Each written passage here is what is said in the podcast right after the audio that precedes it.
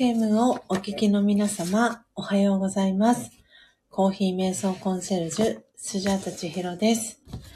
木曜日と日曜日を除く週5日、4時55分から音を楽しむラジオという番組をライブ配信でお届けしておりましたが、5月1日よりメンバーシップ制度開始に伴いまして、配信方法を一部変更することにいたしました。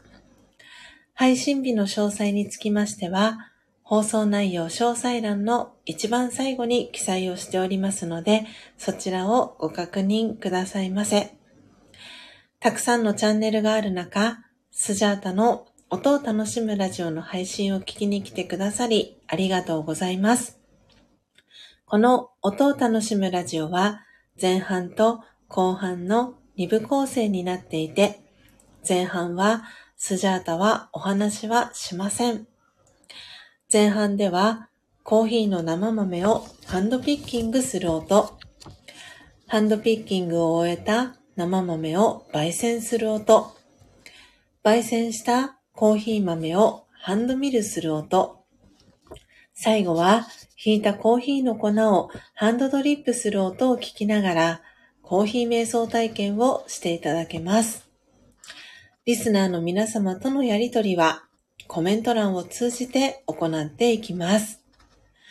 ハンドドリップしたコーヒーをスジャータは真実のコーヒーと呼んでいるのですが、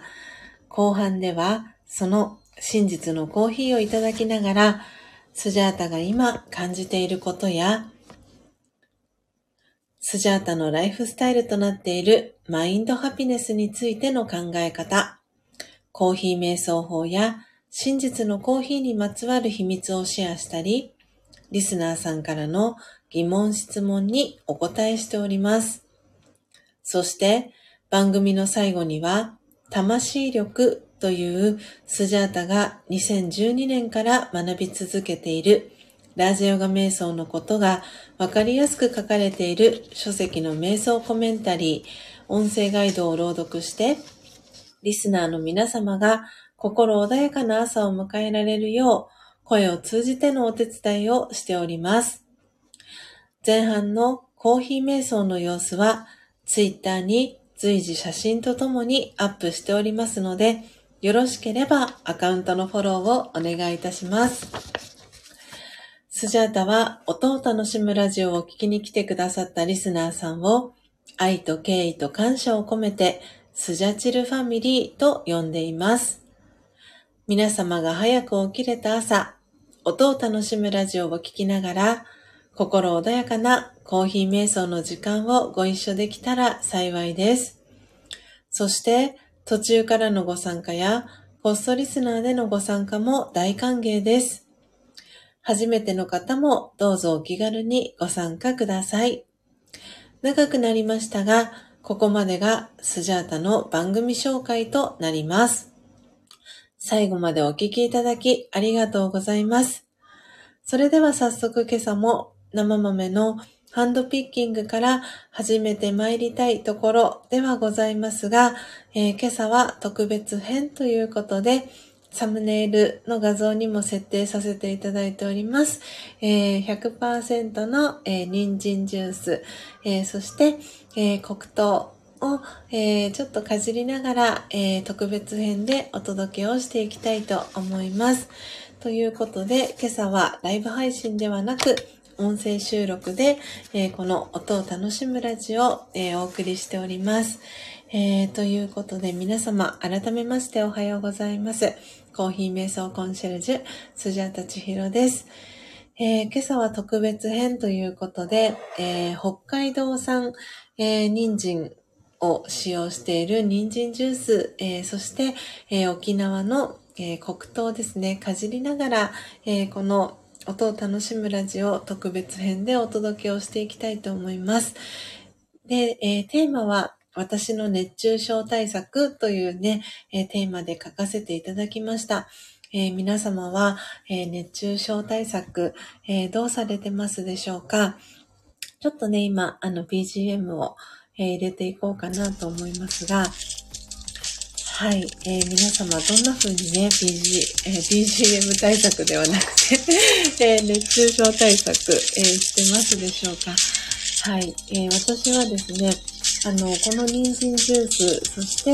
えー黒糖、沖縄の黒糖ですね、は、え私の、えー個人セッションのクライアントさん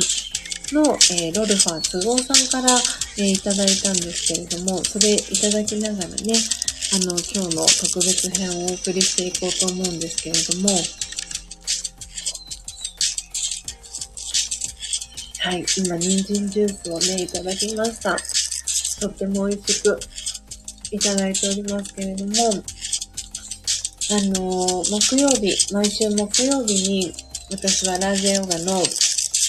えー、座談会というのをしているんですけれども、その、えー、座談会の中でですね、ちょっと、この熱中症っぽい症状が今週見られたんですね。で、えー、その、えー、アーカイブを聞いてくださった、えー、都合さんが、私のね、あの、体調を気遣ってくださって、え昨日、え黒糖を、えくださいました。なのでね、2種類の黒糖をいただいたんですけれども、一つは、すごくね、このナトリウムの感じ、塩の感じがね、最初に口に入れた瞬間に、あの、ふわっと広がる、あの黒糖で、えー、このサムネイル左側にあります、大きなね、塊のは、確かハテルマの、えー、黒糖なんですけれども、ちょっとずつね、味が違ったりするんですよね。それも、すごく私は、あ、やっぱりなんて言うんですかね、コーヒーと一緒で作る場所によって味が違うんだなっていうのをすごく感じました。で、この私の熱中症対策ということで、この黒糖をね、あのミネラル補給、ミネラル、そしてナトリウム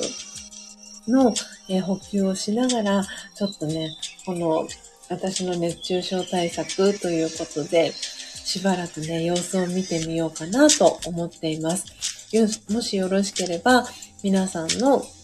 熱中症対策も教えていただけたら、えー、嬉しいなと思っております。えー、それ以外にね、スジャータは、えっ、ー、とですね、これは何ていうやつかな。塩分チャージタブレッツっていう、えー、どこだろうこれは。どこの会社さんから出ているのかなえー、タバヤ？ん？タバヤ？ち